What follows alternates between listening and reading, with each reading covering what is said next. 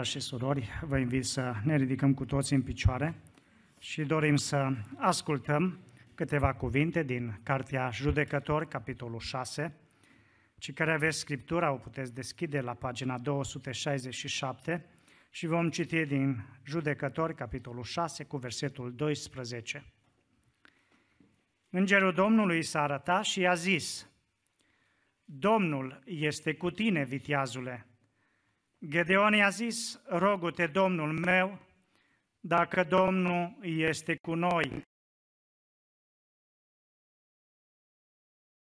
Și de sunt toate minunile acelea pe care ni le istorisesc părinții noștri când spun, nu ne-a scos oare Domnul din Egipt?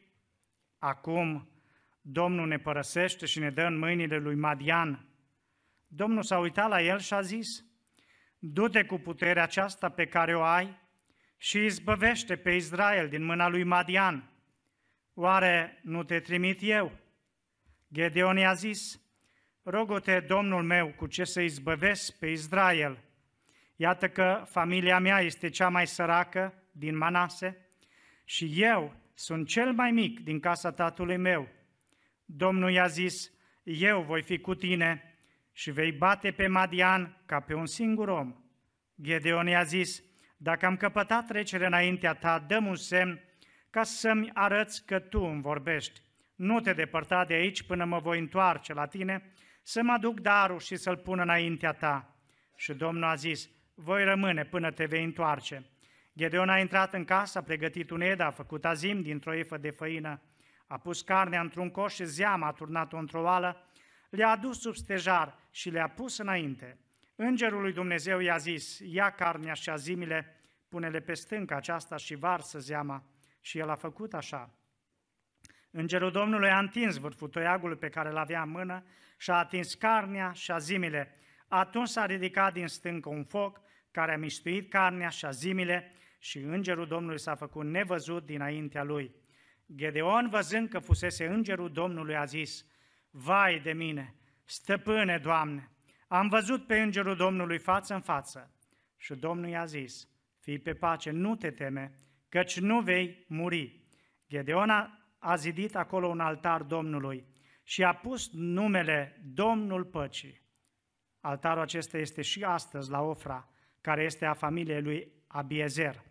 În aceeași noapte Domnul a zis lui Gedeon, ia vițelul tatălui tău și un alt aur de șapte ani, dărâmă altarul lui Bal, care este al tatălui tău, și taie parul închinat a staptei care este deasupra, să zidești apoi și să întocmești pe vârful acestei stânci un altar Domnului Dumnezeului tău, să iei taurul al doilea și să-l aduci ca o ardere de tot, cu lemnul din stâlpul idolului pe care îl vei tăia. Gedeon a luat zece oameni dintre slujitorii lui și a făcut ce spusese Domnul. Dar, fiindcă se temea de casa tatălui său și de oamenii din cetate, a făcut lucrul acesta noaptea, nu ziua. Amin. Vă rog să reocupați locurile.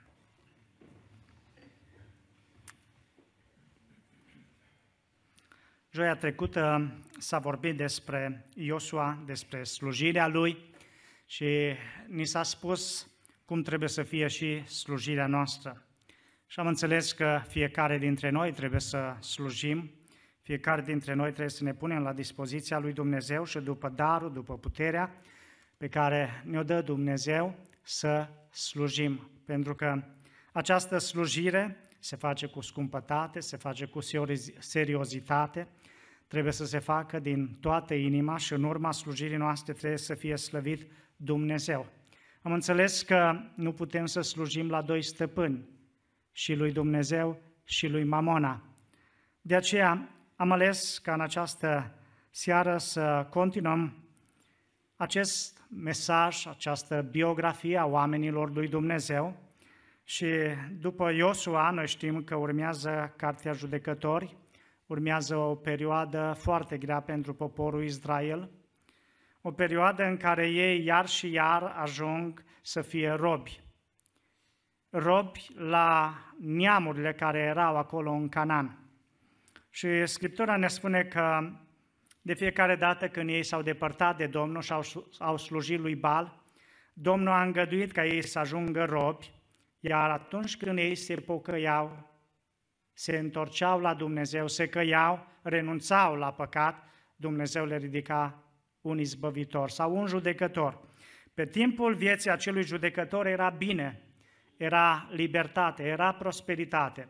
Însă, după moartea judecătorului, din nou poporul Israel cădea în aceeași pildă de neascultare, din nou mergeau după bal, din nou ajungeau robi, iar mai apoi strigau către Domnul.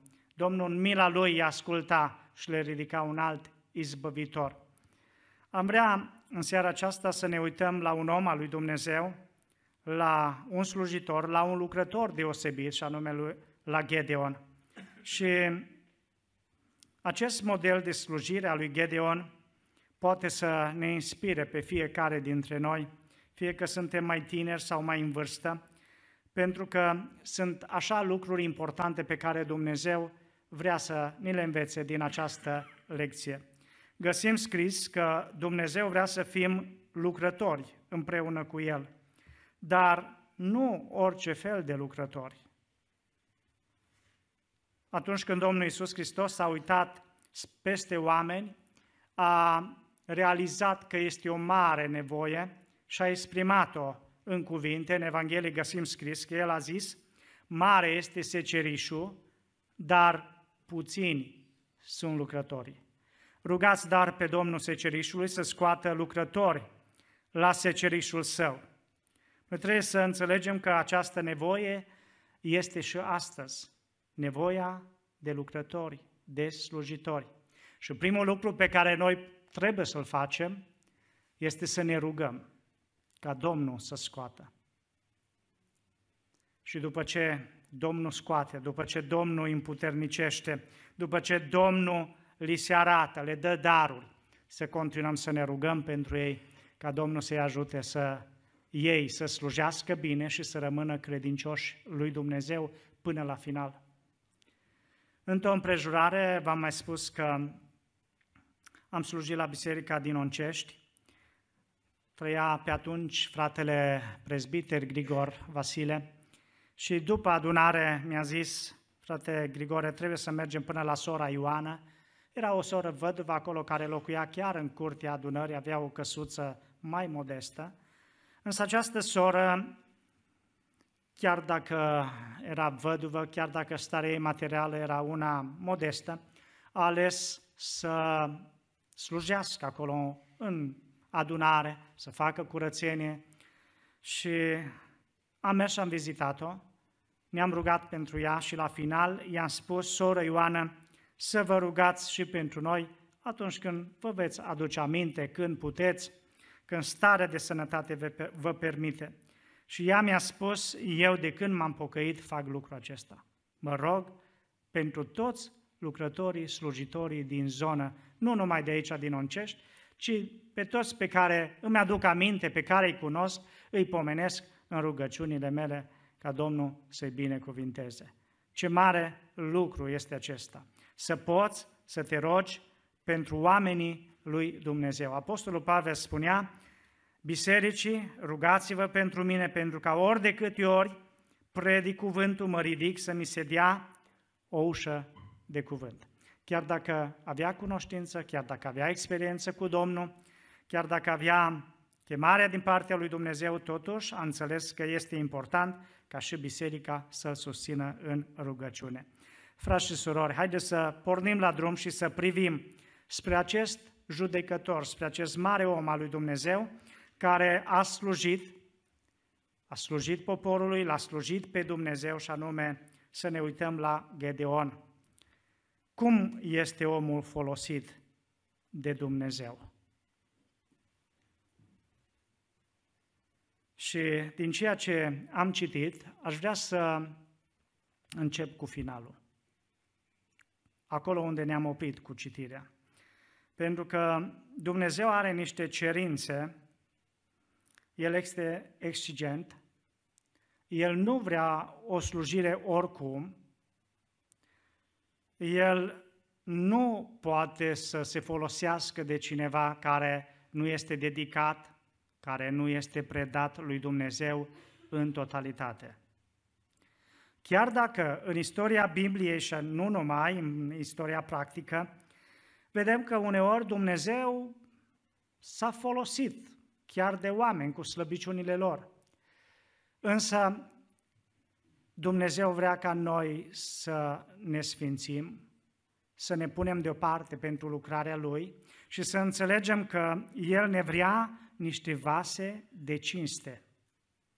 Atunci când avem un vas folositor, un vas de cinste, noi nu-l folosim la orice lucrare. Îl folosim la acele lucrări de cinste. Dintr-un pahar putem să bem apă dacă știm că acel pahar este curat. Dar dacă acel pahar este murdar, am mai bea apă?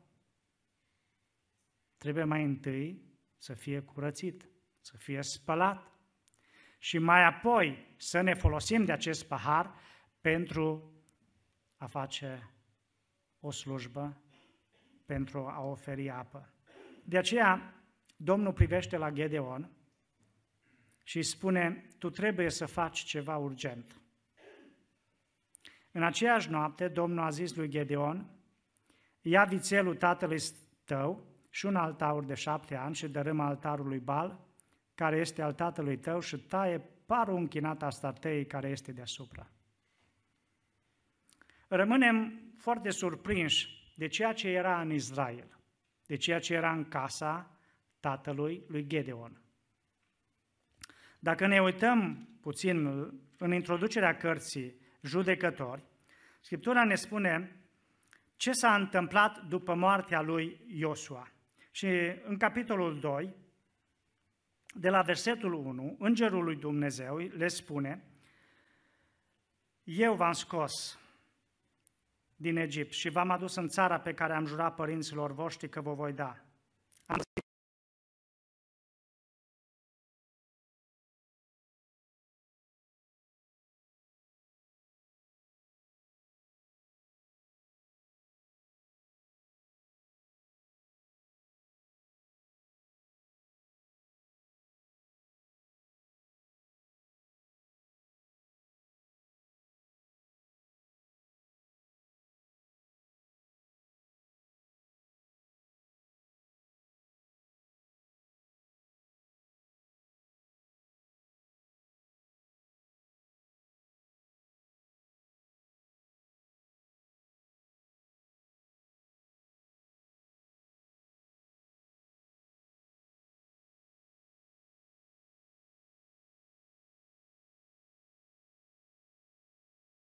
au părăsit pe Domnul și au slujit lui Bal și a starteilor. Domnul s-a aprins de mânie împotriva lui Israel, el i-a dat în mân, mâinile un dat, i-au vândut în mâinile vrăjmașilor lor de jur împrejur și nu s-au mai putut împotrivi vrăjmașilor lor.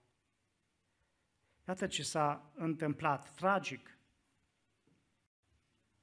Generație după generație, aleg să cocheteze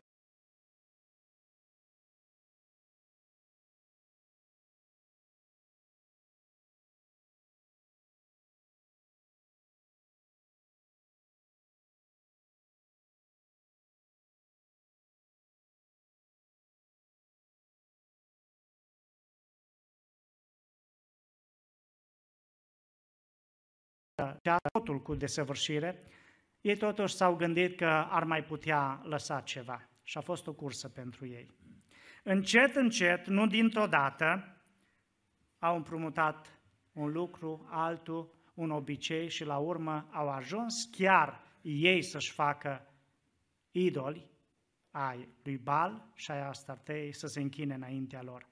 Deși Dumnezeu le-a spus foarte clar prin cele 10 porunci să nu-ți faci nicio înfățișare a lui Dumnezeu, nici a lucrurilor care sunt în cer, pe pământ sau în apele mai de jos decât pământul, să nu te închini, să nu le slujești. Chiar dacă porunca era foarte clară, ei au ajuns așa de greu, de greu la minte încât n-au mai înțeles, n-au mai avut discernământ și au crezut că e ok și așa, se poate.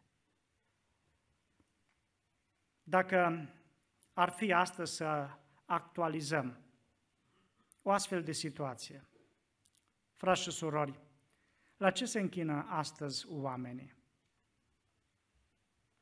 Oare nu cumva lucrurile care au fost se petrec și astăzi de foarte multe ori? Chiar dacă este scris toate aceste porunci, totuși oamenii spun, știi, dar nu e nicio problemă dacă mă închin și la altceva. Dar până la urmă, în spatele a ceea ce eu mă închin, chiar dacă este altceva, dar tot la Dumnezeu mă închin. Că ca să ajungi la Dumnezeu, trebuie să treci pe la Sfinți. Și se ajunge la un moment dat că închinarea este compromisă. Noi știm că închinarea trebuie să-i oferim doar lui Dumnezeu, ca slava lui să-i o dăm altuia. Cochetarea cu alte religii, cochetarea cu alte idei, este păcat, este compromis înaintea lui Dumnezeu. Și Dumnezeu îi spune lui Gedeon foarte clar, tu trebuie mai întâi să rezolvi această problemă. Mă gândesc că Gedeon putea să zică, da, nu-i problema mea, e problema tatălui meu, îi a cetății până la urmă, să o rezolve ei. De ce să mă expun eu? Și așa, noi știm ce s-a întâmplat dimineață, când oamenii au realizat ce s-a întâmplat și au aflat ce făcuse Gedeon, au zis că trebuie să omoare pe Gedeon. Însă cineva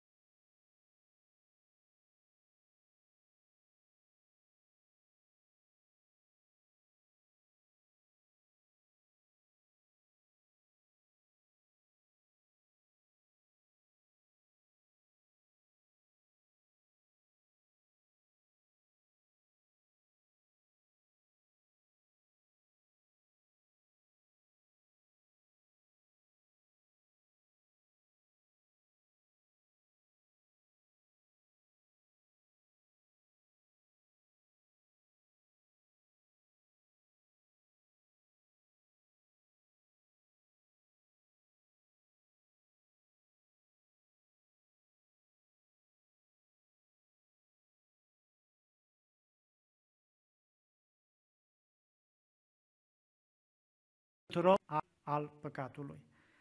Dumnezeu nu se poate folosi de un om care nu vrea să renunțe la aceste lucruri care sunt păcătoase.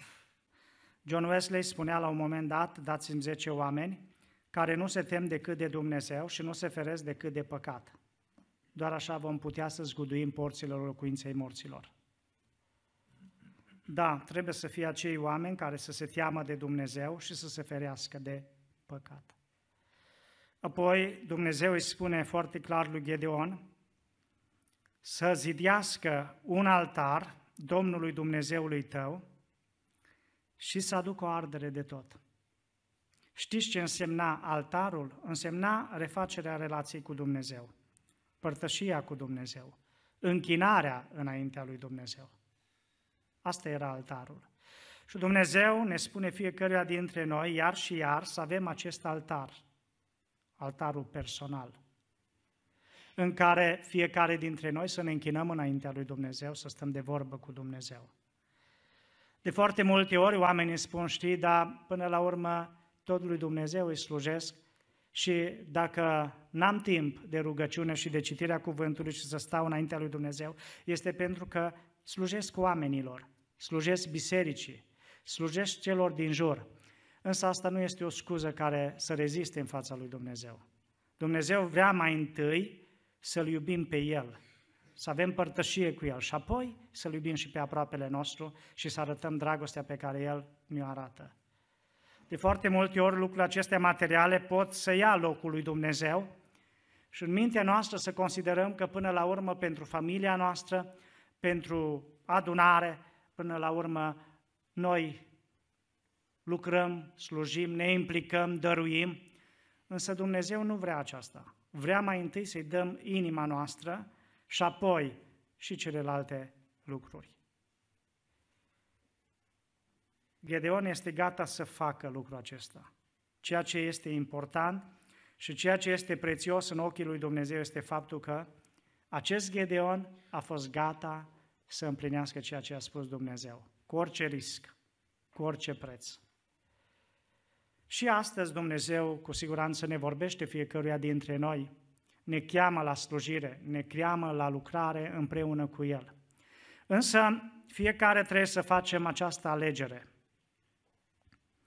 Dumnezeu nu poate să se folosească de o persoană care e și cu lumea și cu adunarea. Și pe calea îngustă și pe calea largă. Nu se poate. Pentru că cele două căi sunt total opuse. Pentru că cei doi Dumnezei, Dumnezeul adevărat și viu și Dumnezeu viacului acestea, sunt total opus. Și nu putem să-i slujim și unuia și celuilalt. Omul de care se folosește Dumnezeu este omul care are părtășie cu Dumnezeu și nu numai atât, dar este omul care primește de la Dumnezeu clar ce are de făcut. Dumnezeu îi spune lui Gedeon, du-te cu puterea aceasta pe care o ai și izbăvește pe Israel din mâna lui Madian. Oare nu te trimit eu, Domnul? Pentru Gedeon a fost foarte clar ce are el de făcut. Să se bată împotriva lui Madian, să izbăvească pe popor și să aducă poporul sub ascultare de Dumnezeu. Atunci când vrem să facem o lucrare pentru Dumnezeu, noi trebuie să auzim în primul rând chemarea lui Dumnezeu și voia lui Dumnezeu și aceasta trebuie să fie foarte clară.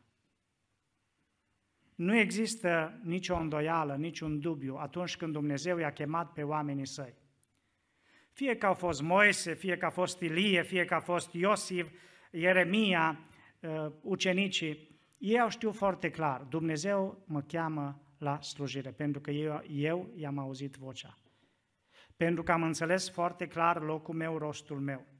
Și dacă nu ne este clar, atunci putem să întrebăm, ca și Saul din Tars altă dată, când s-a întâlnit cu Isus. Doamne, ce vrei să fac? Și Isus i-a spus, intră în cetate și ți se va spune ce trebuie să faci. Și Saul din Tars a înțeles atât de bine.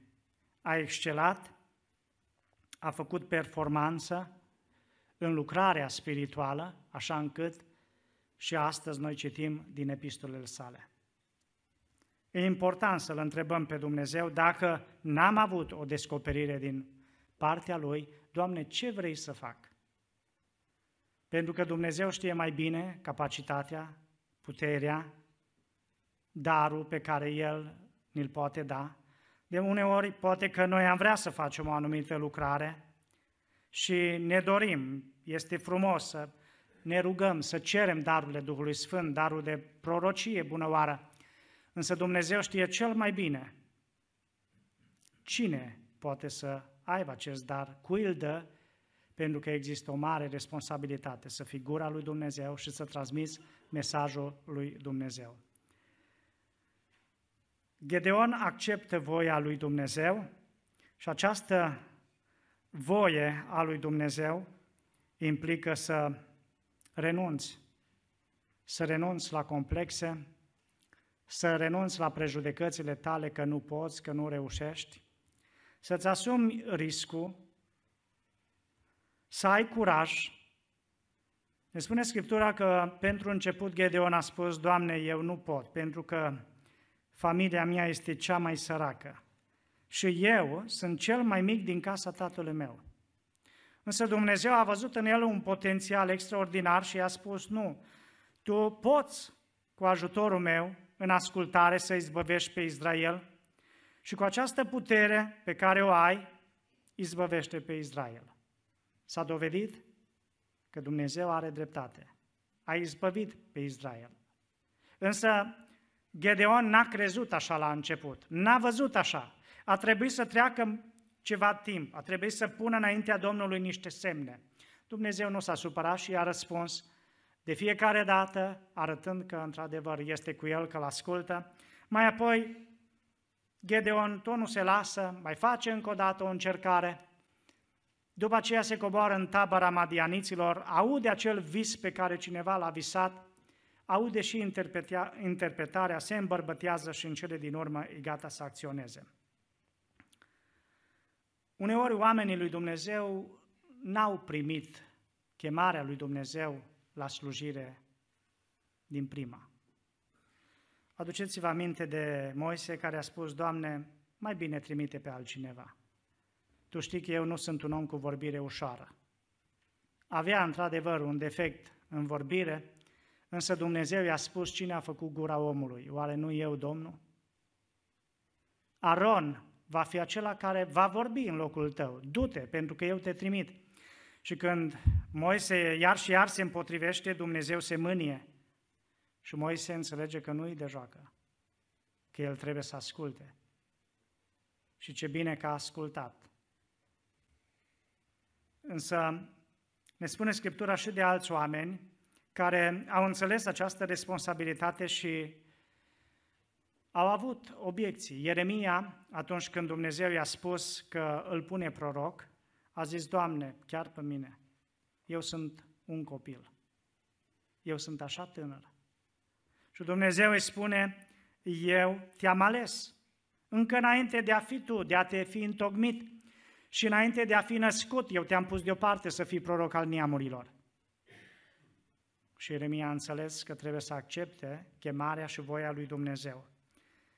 Cu siguranță după aceea vin și confirmările, confirmări prin oamenii lui Dumnezeu, prin adunare, așa cum s-a întâmplat în fapte, capitolul 13, când adunarea în timp ce se ruga și postea, a avut din partea lui Dumnezeu o descoperire când li s-a spus, spuneți-mi deoparte, la lucrare la care i-am chemat pe Pavel și pe Barnaba.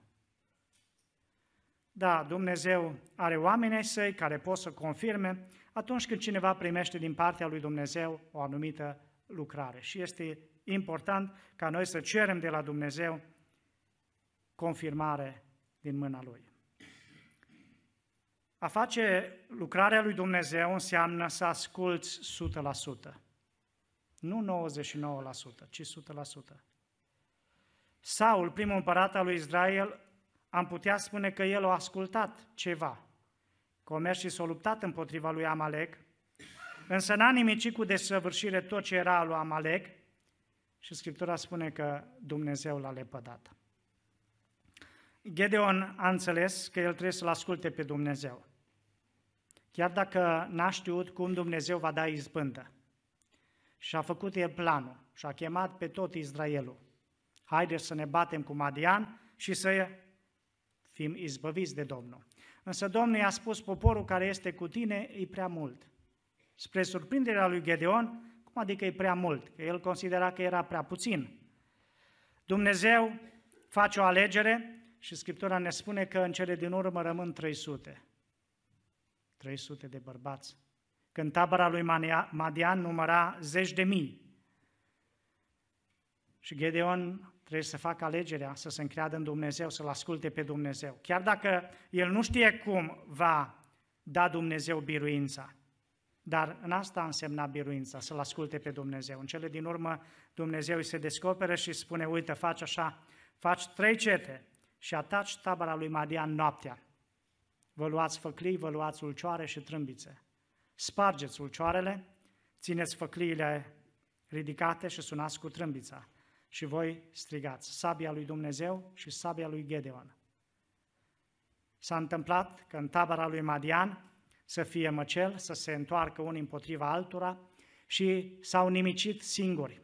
Iar mai apoi Israelul i-a urmărit pe căpetenii și pe ceilalți și Dumnezeu a dat izbândă. De ce? Pentru că Gedeon a fost gata să-L asculte pe Dumnezeu.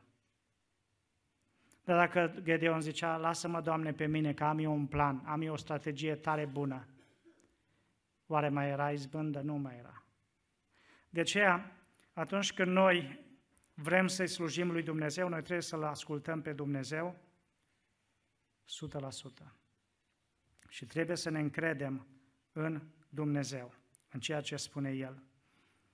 Aș vrea să mă apropiu de final și cu privire la Gedeon, Scriptura mai menționează ceva.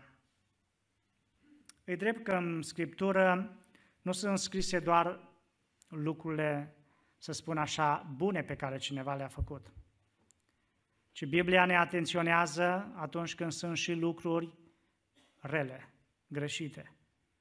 Deciziile pe care noi le luăm au efect pentru noi, pentru familiile noastre și pentru generații la rând. În judecători, în capitolul 8, versetul 7, este scris că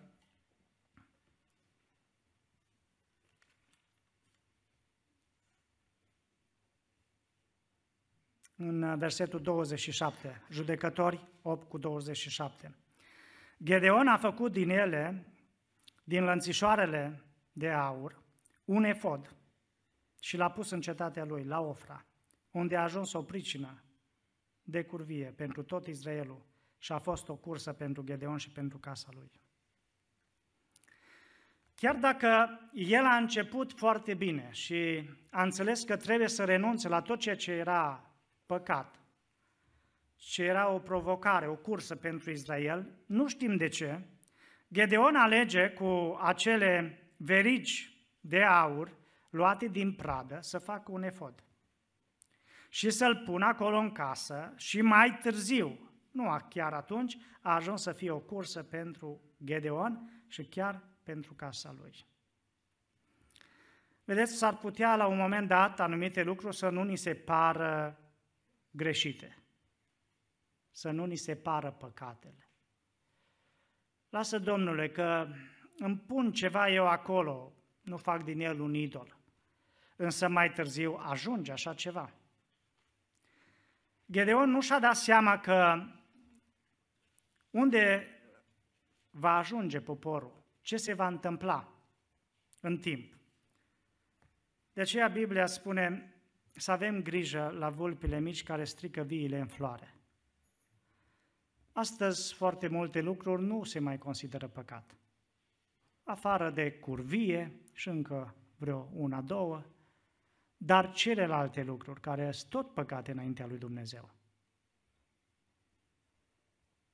Dar oamenii spun, e ceva normal, e ceva necesar, e ceva obișnuit să fii descurcăreț. Însă în ochii lui Dumnezeu nu e așa. Și decizia pe care eu o iau ca și cap de familie, ca și părinte, ca și slujitori, are influență asupra familiei, asupra bisericii, asupra generațiilor la rând chiar. Atunci când Aron a făcut un vițel de aur, vrând să facă o zi în cinstea Domnului, n-a considerat că este un lucru atât de greșit. Însă înaintea lui Dumnezeu era așa de greșit și Moise s-a supărat așa de tare. Frați și surori, fiecare dintre noi trebuie să ne cercetăm și să vedem lucrurile acestea pe care noi le-am acceptat în familiile noastre, care sunt efectele? Ne apropie de Dumnezeu sau ne depărtează de Dumnezeu? În familia lui Gedeon s-a întâmplat ceva foarte rău. Unul din fiii lui a ales să-i omoare pe toți ceilalți ca el să domnească. Și în cele din urmă, cât de mare slujitor ai fi, de chemat de Dumnezeu. Trebuie să înțelegem că fiecare dintre noi nu suntem infailibili. Suntem vulnerabili. Gedeon a fost un om al lui Dumnezeu, a slujit pe Dumnezeu, dar totuși Dumnezeu a lăsat scris și despre această ultimă faptă din viața lui, ca să ne avertizeze. De asemenea, au fost și alți oameni al lui Dumnezeu în Scriptură care, la un moment dat, s-au gândit că nu e nicio problemă dacă acceptă un compromis, așa cum a fost Samson, așa cum a fost Solomon, așa cum au fost alții. Nu-i treaba noastră să-i judecăm. Dumnezeu este Cel care va face la urmă și va decide. Uneori oamenii întreabă, da, vor fi în rai. Da, nu ne-a pus Dumnezeu pe noi la poarta raiului. Să-i punem sau nu. Dar Biblia ne spune ce au făcut bine și ce au făcut rău. În ce au făcut bine noi trebuie să îi urmăm. Noi trebuie să învățăm. Iar în ce au făcut rău, noi trebuie să respingem. Avem un vrăjmaș care este pe urmele noastre. Biblia ne spune că el răgnește ca un leu și caută pe cine să înghită. Ba mai mult, cartea Apocalipsa spune că diavolul este cuprins de o mare mânie, fiindcă știe că are puțină vreme. Atunci când ne rugăm, atunci când ne uităm la cetatea aceasta, așa cum Domnul Isus a uitat la cetatea Ierusalimului în ultima vizită pe care El a făcut-o pentru cetate și a plâns. Vedem noi acest război? Vedem noi această confruntare care se dă astăzi, când este democrație, când este libertate. Realizăm cât de mare luptă se dă pentru copiii noștri, pentru generația tânără, pentru ca să le se câștige mintea lor, inima lor pentru cele lumești. Dacă ne pasă, dacă simțim, dacă vedem că într-adevăr există acest război, nu pentru pământ și apă, cum a fost în urmă cu sute de ani, ci pentru câștigarea sufletelor. Trebuie să ne rugăm lui Dumnezeu, trebuie să strigăm și să mijlocim înaintea lui Dumnezeu pentru noi, pentru familiile noastre, pentru adunare. Este așa de important ca noi să stăm înaintea lui Dumnezeu, să ne cercetăm. Și dacă Duhul lui Dumnezeu ne arată, ne conștientizează acele lucruri pe care trebuie să le părăsim, să renunțăm la ele. Trebuie să facem o alegere. Dumnezeu este așa de bun că El ne oferă șansă, El ne așteaptă, El ne dă timp. Și vedeți, El nu pedepsește imediat atunci când cineva greșește. El are o îndelungă răbdare. Dar există o limită a lui Dumnezeu. Există un hotar al lui Dumnezeu. Și au fost oameni pentru care nu s-a mai putut să se întoarcă au depășit această limită, au trecut granița și n-au putut să mai revină. De aceea, în seara aceasta este har, este îndurare de la Dumnezeu. Domnul să ne binecuvinteze. Să-i mulțumim lui Dumnezeu pentru că El ne-a ajutat, ne s-a descoperit, ne-a vorbit. Am făcut această alegere importantă să ne întoarcem la Dumnezeu, să ne pocăim și să ne punem la dispoziția lui Dumnezeu. Însă, în fiecare zi, noi trebuie să ne verificăm, noi trebuie să ne cercetăm, noi trebuie să fim serioși și noi trebuie să fim atenți. Hristos spunea, băgați de seama, ca să nu vă înșele cineva. Domnul să ne binecuvinteze, Domnul să fie cu noi și Dumnezeu să-și reverse harul său peste adunare. Amin.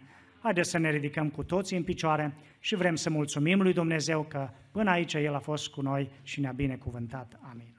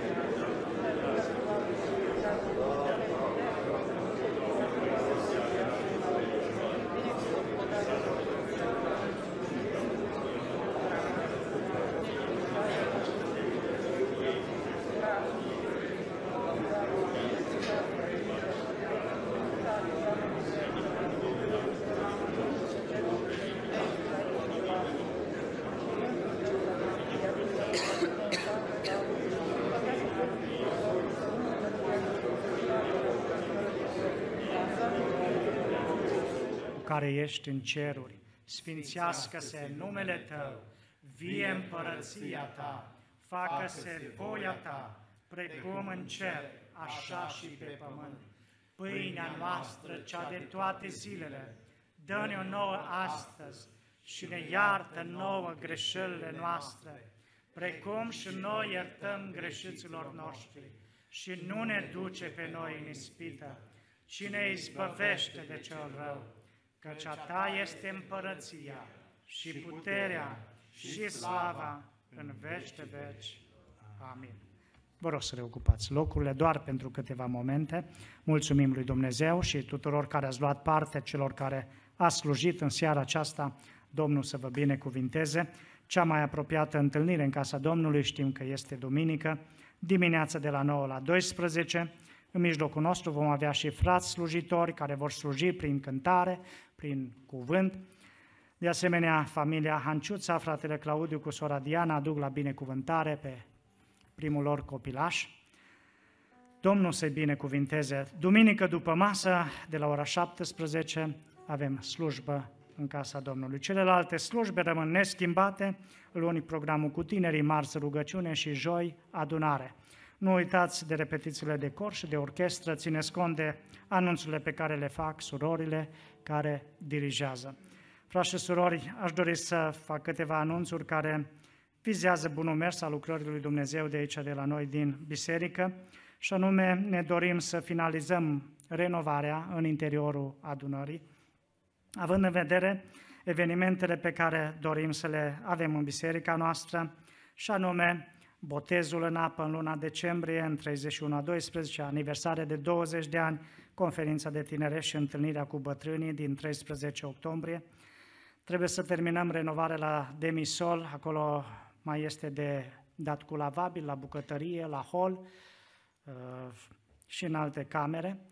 De aceea noi vă rugăm, cei care puteți, cei care vreți să ne ajutați să luați legătura cu fratele Dialog sau cu noi, păstorii, să putem să ne coordonăm, să vedem cum ar fi mai bine pentru săptămâna viitoare, când aveți timp, în care zile, să facem și aceste lucrări. De asemenea, trebuie să vopsim uh, tabla de pe acoperișul adunării.